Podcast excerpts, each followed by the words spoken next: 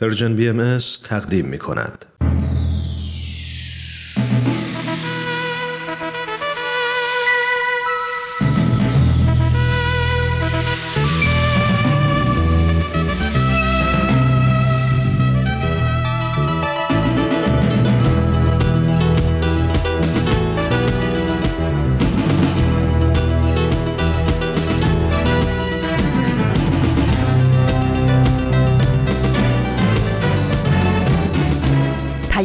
دوست. برنامه ای برای تفاهم و پیوند دلها.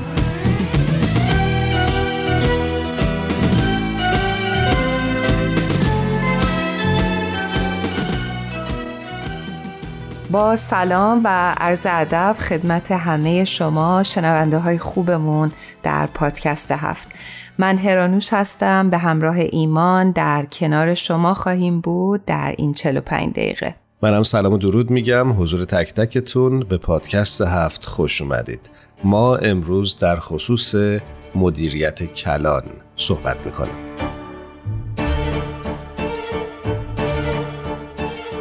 هرانوش موافقی قبل از اینکه بیشتر راجع به موضوع برنامه حرف بزنیم؟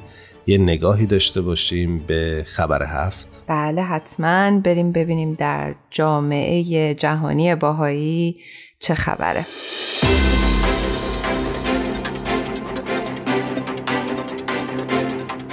عنوان خبر هفته این هفته هست اعدام دست جمعی ده زن باهایی در چهل سال پیش. کمپین جهانی به یاد این زنان و در حمایت از برابری جنسیتی در ایران فراخان عمومی برای آثار هنری می دهد.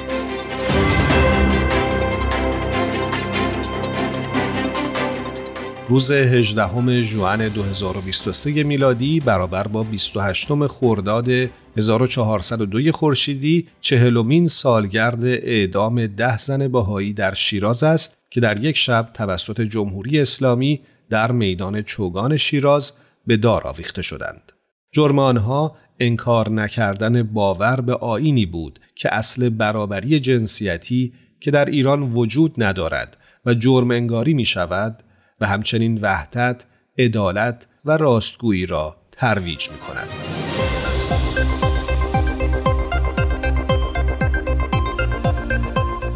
در تلاشی بیرحمانه برای وادار کردن این زنان به انکار باورشان آنها را یکی بعد از دیگری و در حالی که مجبور به تماشای اعدام دیگر زنان بودند به دار آویختند. یکی از آنها تنها 17 سال داشت و بیشتر آنها بیست و چند سال سن داشتند. این رویداد تکان دهنده و اقدام وحشیانه حکومت ایران با بهد و خشم گروه های حقوق بشر و شهروندان عادی در سراسر جهان مواجه شد.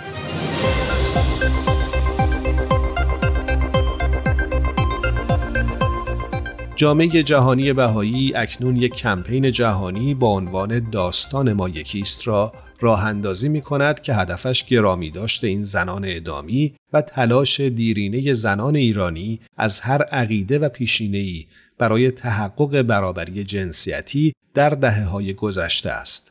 تلاشی که تا به امروز ادامه دارد.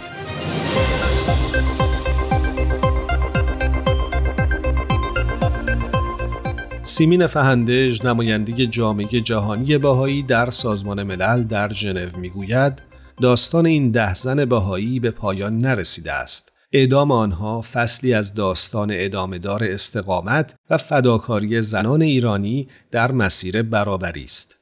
امروزه در خون و اشک و زخم هزاران زن جوان در ایران که خواهان تحقق برابریند می‌توان تنین بیعدالتی وارد شده بر ده زن شیراز را دید که مرگ دلخراششان زندگی بسیاری را تحت تأثیر قرار داده است.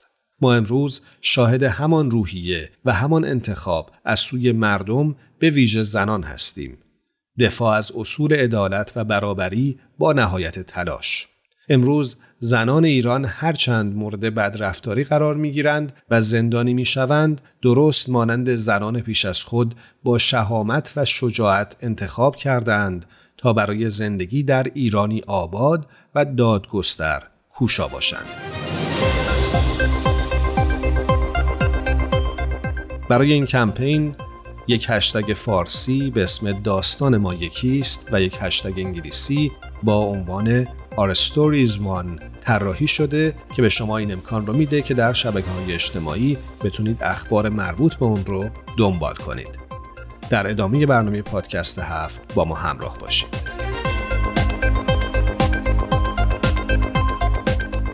ممنونیم که همچنان با پادکست هفت همراه هستید.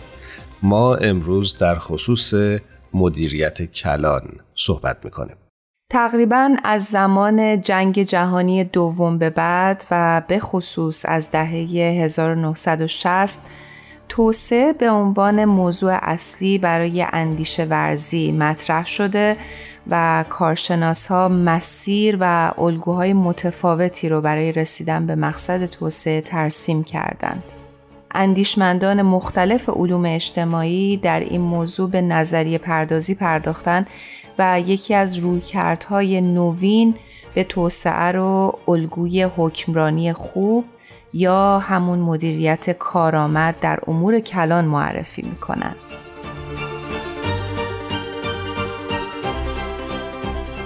اما سوال مهم اینه که وظیفه مدیریت کلان در این میان چیه؟ امروز جمعه 29 اردیبهشت ماه سال 1402 خورشیدی برابر با 19 ماه می 2023 میلادی هست و ما امروز با موضوع مدیریت کلان در خدمتتون هستیم. با هم به ترانه هنوز از شارل آزناوو خواننده و بازیگر مشهور فرانسوی گوش می‌کنیم. Je sais que je m'éveillerai différemment de tous les autres jours. Et mon cœur délivré enfin de notre amour. Et pourtant, et pourtant, sans un remords, sans un regret, je partirai droit devant moi, sans espoir de retour. Loin des yeux, loin du cœur, j'oublierai pour toujours et ton corps et tes bras et ta voix, mon amour. Et pourtant, pourtant, je n'aime que toi et pourtant, pourtant, je n'aime que toi et pourtant, pourtant, je n'aime que toi et pourtant, j'arracherai sans une larme, sans un cri, les liens secrets qui déchirent ma peau. ممنونیم که همچنان با پادکست هفت همراه هستید. ما امروز در ادامه مسیری که درباره عدالت و نوسازی جامعه پیش گرفتیم به موضوع مدیریت کلان و ملزوماتش می‌پردازیم. شاید اولین سوالی که به ذهن برسه این باشه که وظیفه مدیریت کلان چی می‌تونه باشه؟ شاید مهمترین وظیفهش سیاست گذاری های صحیحی باشه که بتونه به مدیرها در سطوح مختلف اختیار عمل لازم رو برای اتخاذ بهترین تصمیم بده. به نوعی بتونه کمک بکنه که مسیر رو اونها راحت تر طی کنن. و به نظرم حتی مهمتر از اون به نوعی عمل بکنه که اعتماد رو به سیستم موجود بالا ببره و در ایجاد رفاه امنیت و آرامش در جامعه تاثیر مستقیم بذاره. دقیقا. اما برای اینکه با ابعاد مختلف این موضوع بیشتر آشنا بشیم بریم سراغ مهمانهای برنامه امروز خانمها دکتر فرح دوستدار و فرزانه ثابتان.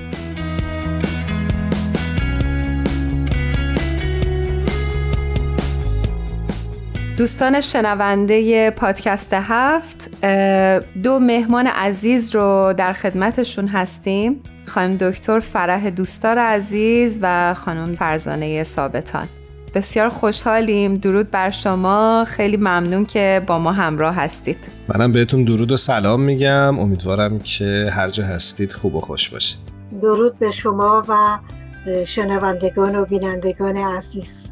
اوقات همگی شما خوش هر جای دنیا هستید و خوشحالیم که با شما هستید برای اون دسته از شما همراهان عزیز که شاید کمتر با این دو عزیز آشنا باشید بعد بگیم که خانم دکتر فرح دوستدار پژوهشگر علوم سیاسی و نویسنده هستند و خانم فرزانه ثابتان تحلیلگر مسائل روانشناسی و مشاور خانواده. خب دوستان عزیزمون از خانم دکتر دوستدار شروع می‌کنیم. می‌خوایم بدونیم که در یک سیستم دموکرات ایجاد تعادل مناسب بین رهبری فردی در مقابل رهبری جمعی چطوری اتفاق میفته و اگر مثالی دارید برامون اون مثال رو بیان بکنید. بله ایجاد تعادل در دموکراسی وقتی ما صحبت می‌کنیم بین رهبری فردی و جمعی. مقصودمون حتما این هست که بین پارلمان یا پارلمان ها و نخست وزیر وزرا یا رئیس جمهور. در دموکراسی بخشی هست که در هر قانون اساسی دموکراسی این بخش وجود داره به عنوان چکس اند بلنسز یا نظارت و توازن یا تعادل قوا. به این معنی که بسته به اینکه ما در چه نوع سیستمی هستیم اون گروه جمعی اون قدرت فردی رو مورد کنترل قرار میده و برعکس. به طور مثال در سیستم ریاستی چکسن بلنس به این نحو است به طور مثال در امریکا که رئیس جمهور یک طرف قرار داره و دو مجلس یا پارلمان در سمت دیگه قرار داره و اینها همدیگر رو کنترل می‌کنند. در سیستم های پارلمانی حالا چه جمهوری باشه مثل کشور آلمان و یا پادشاهی باشه مثل کشور انگلستان اون قدرت های فردی یعنی نخست وزیر و وزرا بخشی از پارلمان هستند و در اینجا تعادل قدرت و یا کنترل بین گروهی هست که حکومت رو در دست دارند یعنی وزرا و بخشی از پارلمان در مقابل اپوزیسیون. که وظیفه اپوزیسیون این است که قدرت رو کنترل کنه و آلترناتیو بیاره در مورد مسائل مختلف. این از نظر قانونی و به اصطلاح اون قانون اساسی مملکتی این مسئله تعادل و کنترل به این نحو اجرا میشه. ولی در زمینه اخلاقی و یا زمینه ارزش هایی که دموکراسی رو اون ساختار کلی دموکراسی رو تشکیل میدن در اون قسمت هم مهم هست و وابسته است به اینکه تا چه حد اون افرادی که چه در پارلمان عضو هستند و یا چه در مقام های فردی هستند مثل وزرای نخست وزیر وزرای مختلف و یا رئیس جمهور بستگی به این داره که تا چه حد اون ارزش های دموکراسی رو نهادینه کردند و بهش پایبند هستند و میزان ثبات و استحکام یک دموکراسی وابسته است به اینکه تا چه حد افرادی که در اون مملکت زندگی می‌کنن به اصطلاح شهروندان تا چه حد با این قوانین و اصول دموکراسی آشنا هستند و تا چه حد خودشون رو متعهد می‌دونن که این اصول رو رعایت بکنن. سپاسگزارم خانم دوستدار. داشتم به این فکر می‌کردم که اگه در یک جامعه ای حالا چه رهبری فردی و چه رهبری جمعی داشته باشیم چه خصوصیاتی باید در اون افراد وجود داشته باشه که بتونن به این اصول دموکراسی پایبند بمونن؟ فکر کنم خانم ثابتان خوبه این سوال رو شما پاسخ بدید. در واقع ببینید وقتی صحبت از دموکراسی می‌کنیم معمولا به طور متعارف کلمه که تو ذهنمون میاد مقابل دیکتاتوریه. تعریفی که شاید از دیکتاتوری یک تعریف خیلی خیلی کلی بتونیم بکنیم این هست که در یک محیط دیکتاتوری حالا فرق نمی‌کنه جامعه باشه خانواده باشه یک کشور باشه در یک محیط دیکتاتوری یک فردی قرار می‌گیره در رأس یا در محور در مرکز و به عنوان دیکتاتور و اون می‌خواد تمام افراد دیگه دورورش حالا در هر محدوده و در هر گستری که باشن تمام افراد دیگه مثل اون فکر کنن. اون چیزی رو بخوان که اون فرد دیکتاتور می‌خواد. یعنی کسی دیگه به خارج از اون محدوده خواسته ای نداشته باشه چیزی نخواد و فکر نکنه. بنابراین دموکراسی درست عکس این هست. فردی که در واقع خواهان دموکراسی هست کسی است که نمی‌خواد دیگران رو محدود بکنه به اینکه مثل او فکر کنن مثل اون آرزو داشته باشن مثل اون خواسته هاشون رو شکل بدن و مثل اون رفتار کنن. حالا اگر که ما یک همچین جامعه ای رو بخوایم فراهم بکنیم اولین چیزی که باید در افراد انسانی نهادینه بشه این هست که متوجه باشن. نگاهشون در واقع خانش و قرائتشون از زندگی و عرصه هستی این باشه که عالم محدوده و ما نمی‌تونیم هر چیزی رو به طور نامحدود برای خود من فرد بخوام. من باید به طور محدودیت رو بپذیرم برای تمام اعضای جامعه برای تمام عالم هستی و بتونم حد و حدود رو تعیین بکنم تا جایی که اون به اصطلاح ملاک سلامت روان فرد. یعنی من و تو با هم در صلح و آرامش باشیم در اینی که با خودمون در صلح و آرامش هستیم. در چنین فضایی که میوه و ماحصل فضای دموکراتیک و آزادی خواهانه است طبیعتا افراد باید بپذیرن که این محدودیت ها می‌تونه مایه آرامش باشه. نه اینکه من زیاده خواهی بکنم و تمام مدت در این تلاش باشم که حد خودم رو بزنم به کنار و بخوام بیشتر برای خودم داشته باشم و دیگران رو محدودتر بکنم. این نگاهی که ما بتونیم بپذیریم که عالم یک عالم محدودی است. انسان ها باید محدودیت رو بپذیرن. به عنوان یک واقعیت این نگاه می‌تونه از سنین کودکی از هر جایی در مقاطع مختلف ولی مهمتر از همه در سنین کودکی در کودک شکل بگیره. مثلا شما وقتی به بچت یاد میدی که تو وقتی داری اسباب بازی دیگری رو می‌خوای ازش اجازه بگیر و یا می‌تونی مبادله بکنی تو اسباب بازی تو به اون قرض بدی و اسباب بازی اون رو پنج دقیقه بگیری بازی کنی در واقع ما داریم اصول دموکراسی رو به این بچه یاد میدیم.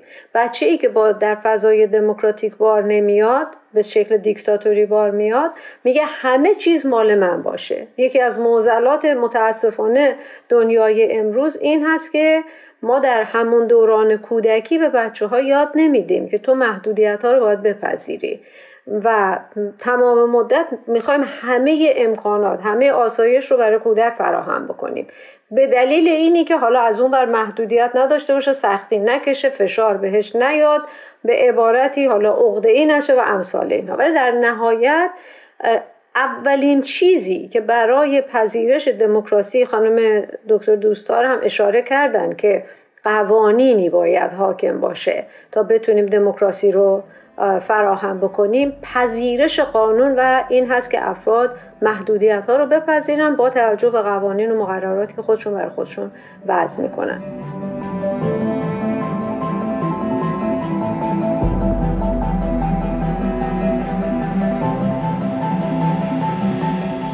در خلال صحبت های خانم ثابتان عزیز داشتم فکر می کردم چقدر سنین کودکی و تربیت مهمه و چقدر جامعه جهانی و مخصوصا جامعه ایران چقدر نیاز داره به اینکه همه چیز دوباره باز تعریف بشه و یاد بگیریم که چجوری مرزبندی بکنیم و این محدودیت رو اصلا اول ببینیمش بعد بپذیریمش.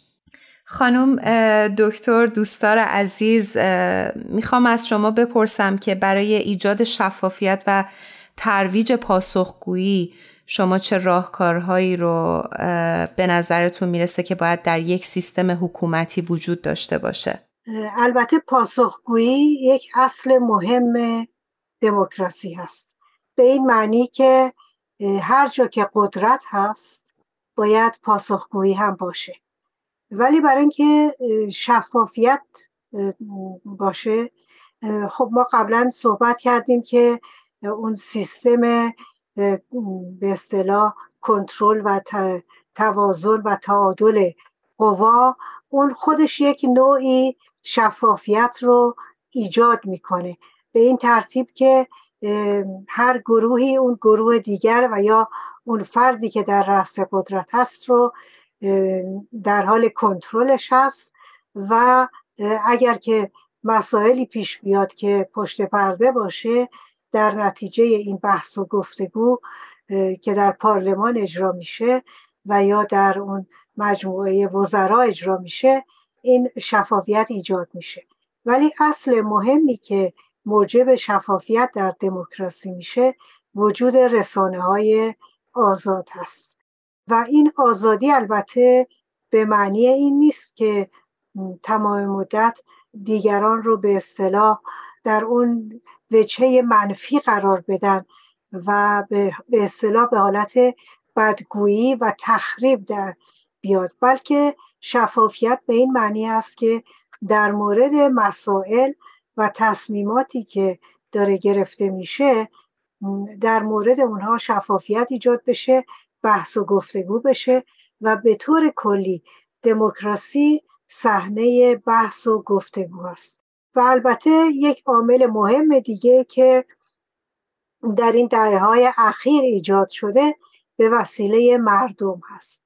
در واقع تعریفی که از زمان آبراهام لینکن متداول شده می‌گفتند همیشه دموکراسی یعنی حکومت مردم بر مردم و برای مردم.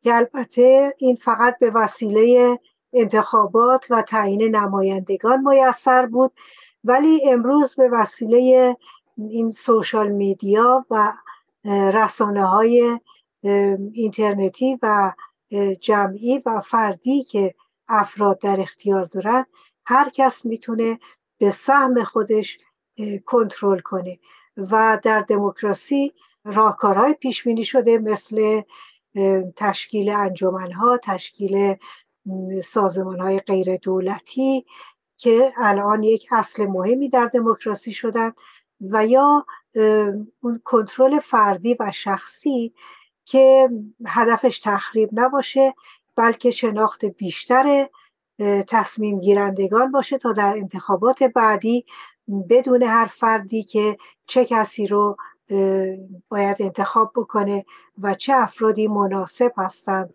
برای ورود در این هیته های قدرت و سیاست. ممنونم خانم دوستدار از توضیح که دادید.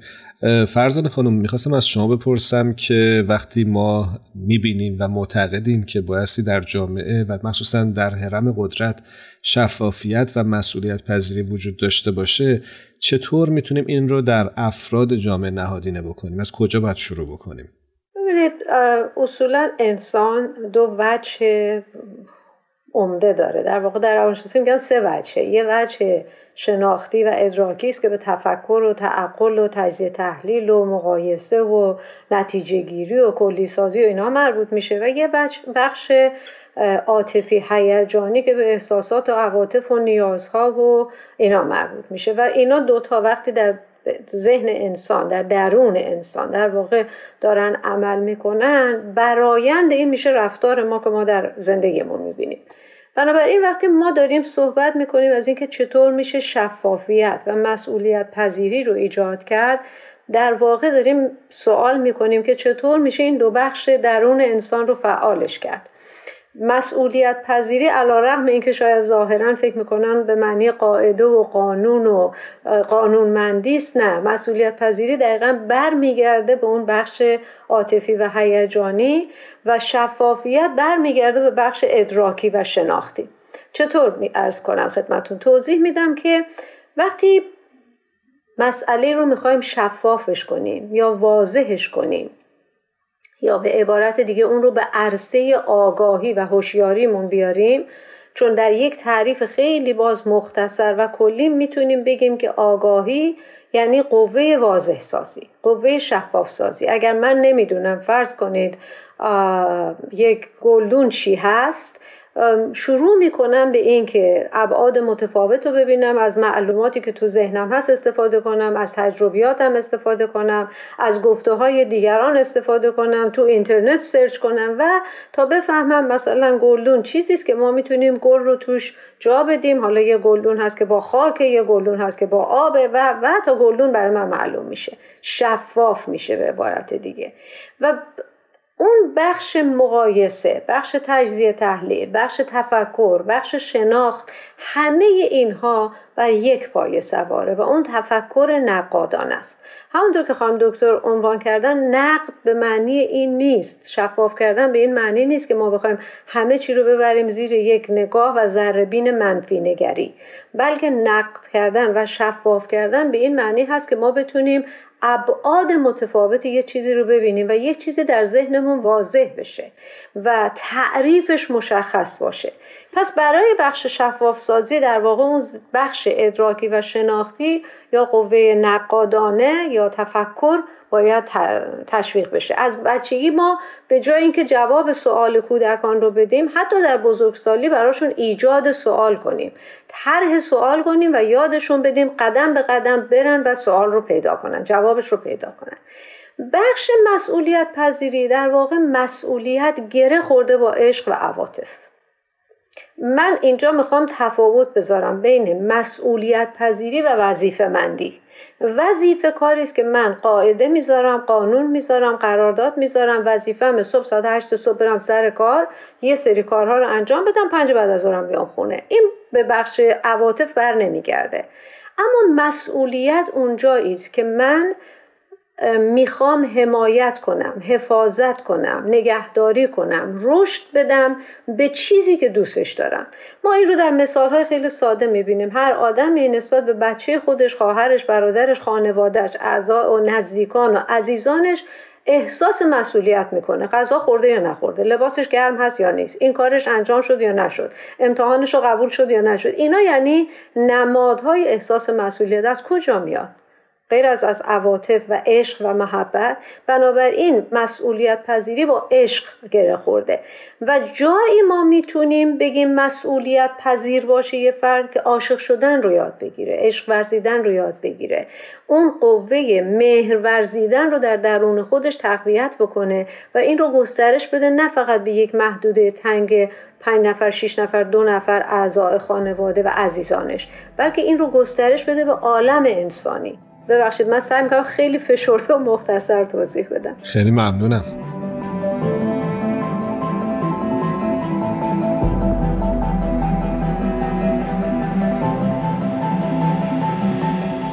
دوست دارم که از خانم دوستدار عزیز اینجا بپرسم که فرض بکنیم که قوانین مترقی و عادلانه تصویب شده.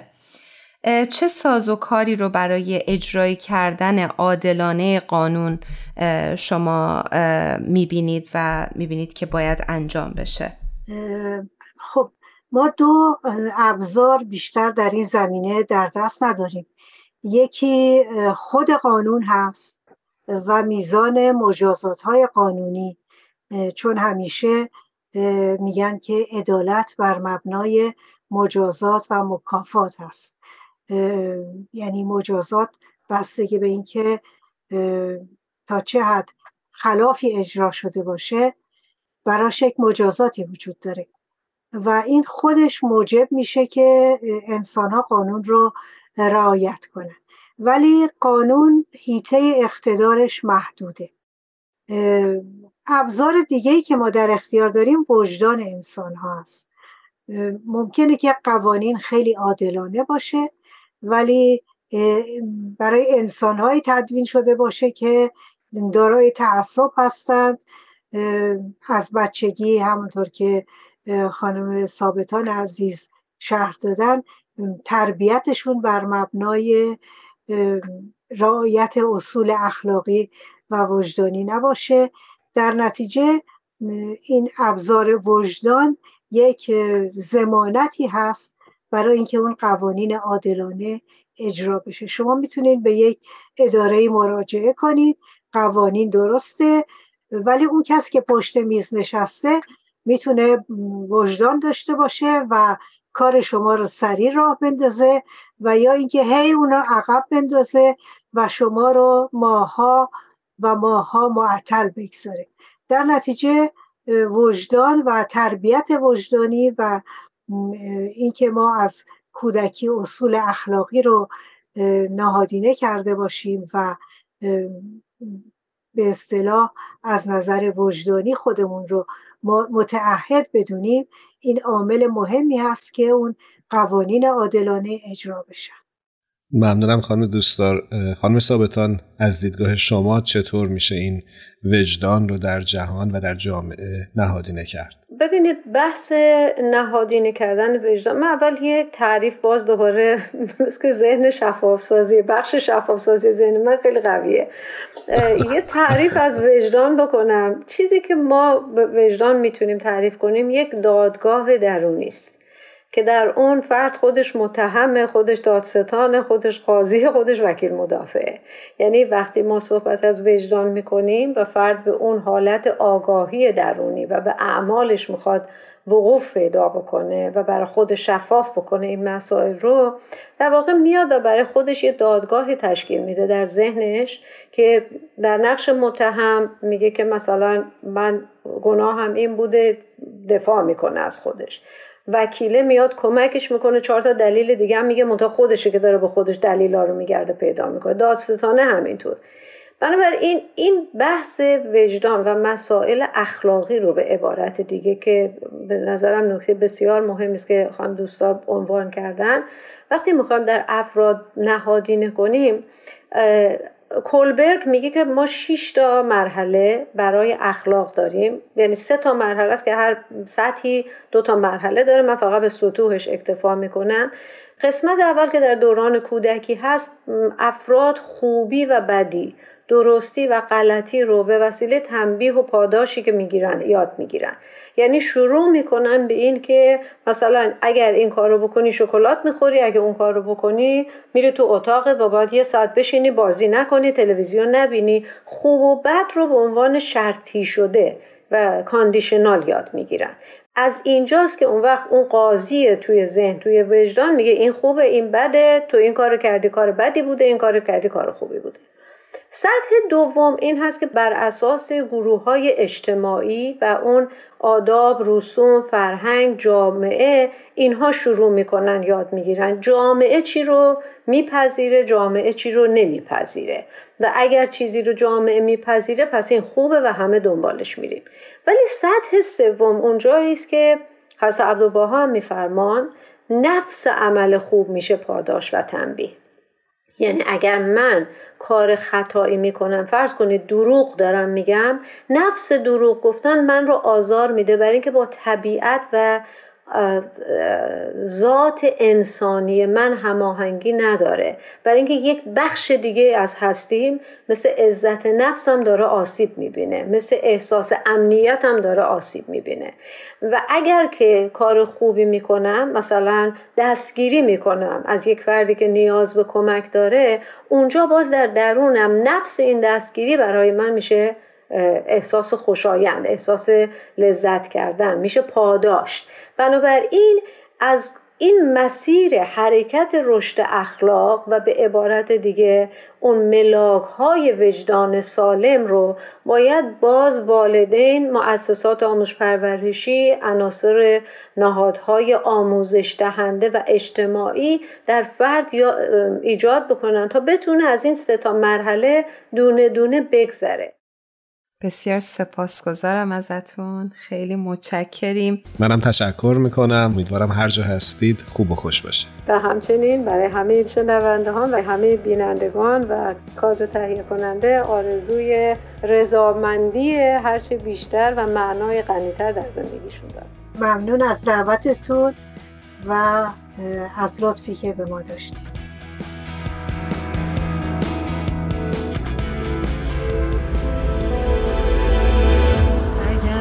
آتش است یارد تو برو در اون همی سوز. به شب فراغ سوزن تو چشم باش تا روز. مخالفت همی کش تو موافقت همی کن. چو لباس تو درانن تو لباس بس میدون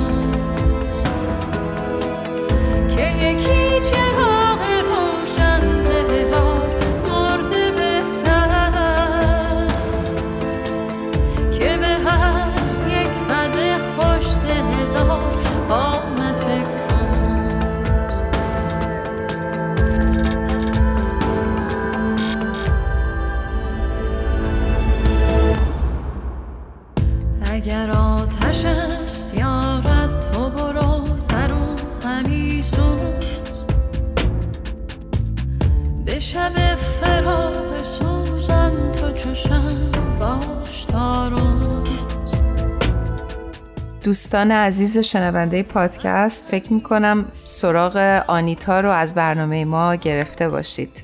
بریم در این برنامه باش همراه بشیم ببینیم برامون چه مطلبی رو آماده کرده. بله بریم با آین آینه این هفته همراه بشیم. شنونده های عزیز امیدوارم که خوب باشید. آنیتا رو میشنوید از آین آینه.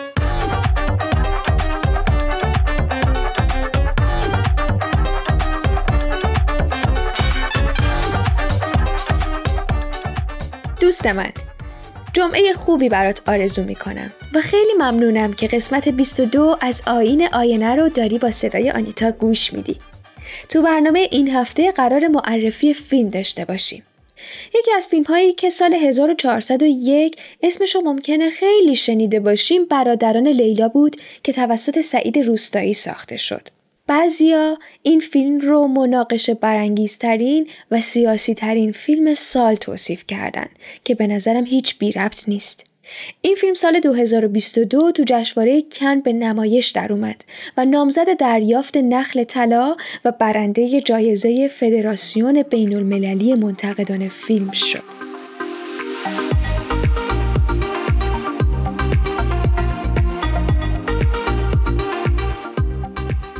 در این درام ما یک خانواده ای رو داریم که پدری پیر و مستبد داره و تأثیر نحوه زندگی و بینش و رفتار پدر رو در زندگی پنج فرزندش نشون میده.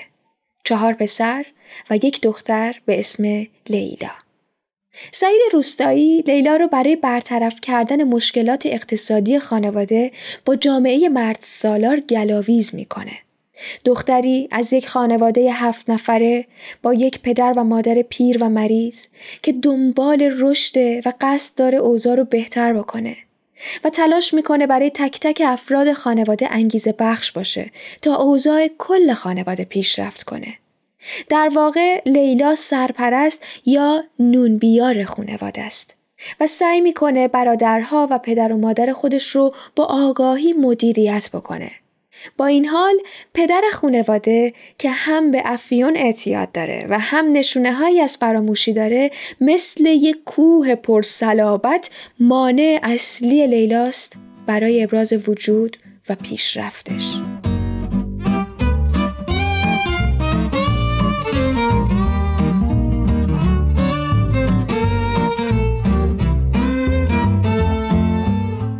اینجا کمی خطر اسپویل وجود داره اما سعی می‌کنم جزئیات داستان رو براتون نگم لیلا برادراش رو تشویق می‌کنه که با هم متحد بشن و هر چی که پول دارن روی هم بذارن تا از اون یک سرمایه کلی به دست بیارن و باهاش بتونن یک واحد تجاری رو پیش خرید بکنن. بعد از پیگیری های مداومی که انجام میده برادراش کنار هم جمع میشن اما کسر بودجه دارن. این وسط مراسم عروسی یکی از فامیل در شرف برگزار شدنه که پدر برای خودنمایی و در التماس جاه طلبی تصمیم می‌گیره با بخشیدن چند ده سکه طلا که از قضا ارزشش به مقدار کسری بودجه بچهاش هست خودش رو توی فامیل و خاندان سرور کنه و جایگاه بزرگ فامیل رو به دست بیاره. علی رضا تو اخراج شدی. یه کار درست را بنداز. برادراتو جمع کن دور خودت از این فلاکت درشون بیاد به رئیسمون نامه زدم. ببینم می‌تونن یه کوچیکش رو قسطی به ما بدن. نمی‌تونیم داداش. من واقعا دیگه می‌خوام بدونم ما از این بهتر چی می‌خوایم؟ دیگه موقعیت از این بهتر؟ من اگه می‌تونستم نفری یه مغازه میخریدم واسه خودمون باورم می‌کردم بزرگ فامیل. آج غلام وصیت کرده بعد خودش تو بشی بزرگ فامیل. چون هیچ ندونه تو باید بدونی بزرگ فامیل بودن با من تو چی کار می‌کنه. کادو اول عروسی کم پولی نیست خودت چی داری؟ چهل تا سکه تمام؟ بابا ما برای خریدن اون مغازه اندازه همین سکه های تو پول کم داریم. ولم کنید منو! هر کی ناراضه بره از این خونه. بدیهیه که لیلا و برادراش خیلی تعجب می‌کنن از اینکه پدر اصلا همچین سرمایه ای رو داره و بیشتر حیرت می‌کنن از اینکه او حاضر نیست به بچه های خودش کمک بکنه و این جور در دام مورد احترام بودن بقیه است. اینکه تو عروسی چه اتفاقاتی میفته و لیلا این قربانی در دام افتاده خود رأی بودن پدر چه تدبیری پیش می‌گیره رو خودتون توی فیلم مشاهده خواهید کرد اما فیلم پر از صحنه هایی از واقعیت جامعه ایرانه که دل من با برشمردن این واقعیت ها فشرده میشه. اما باید با امید و شجاعت تو چشمای این واقعیت نگاه کرد و چاره اندیشید. اخراج کارگرها و بیکاری تورم سرسام‌آور. جهل و طمع قدرت شرکت های کلاهبردار آرزوهایی که به دلیل بحرانهای اقتصادی حتی توان یک روز زنده موندن ندارن. ممکنه فکر کنیم اینا به من که تو خونه نشستم و زیر فشار هستم چه ربطی داره. اما توی این فیلم می‌تونیم پدر رو نماد استبداد بدونیم که با داشتن ذخایر مالی فرزندانش رو بدبخت و فقیر می‌کنه. چرا؟ چون که پدر توی یک دنیای توهم آمیز زندگی می‌کنه و خودش رو گرفتار کرده و از جامعه و اون چیزی که در جامعه اتفاق میفته یا اون چیزی که برای بچه های خودش اتفاق میفته کاملا بیخبره. یعنی بزرگترین گرفتاری پدر جهل و بیخبریه. چرا که اتفاقا وقتی کمی به خودش میاد و متوجه از دست دادن موفقیت احتمالی که در ایده لیلا بوده میشه در صدد این برمیاد که با همون سرمایه از بچهاش حمایت بکنه. اما خب دیگه خیلی دیر شده بود.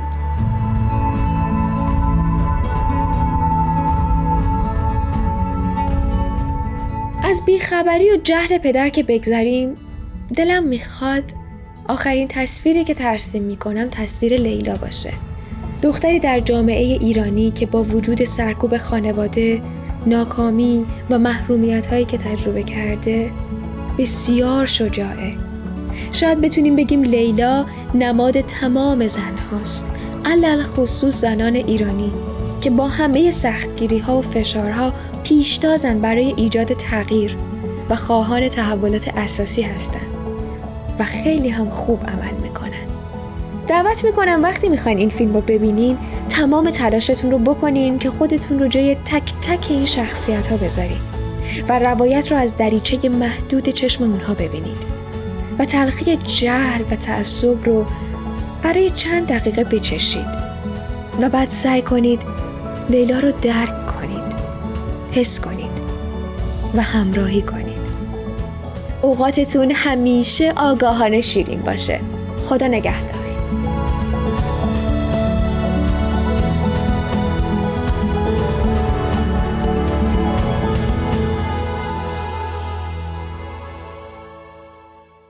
به قول سید علی صالحی نویسنده و شاعر در ازدهام این همه ظلمت بیاسا چراغ را هم از من گرفتند. اما من دیوار به دیوار. از لمس معطر ما به سایه روشن خانه باز خواهم گشت. پس زنده باد امید. یک بار دیگه ممنونیم از تک تک شما که با پادکست هفت همراه بودید و همینطور تهیه کننده های خوب پادکست هفت که هر هفته به ما کمک می‌کنند. این برنامه به دست شما برسه. با تشکر از همه شما عزیزان. خدا نگهدارتون شب و روزتون خوش.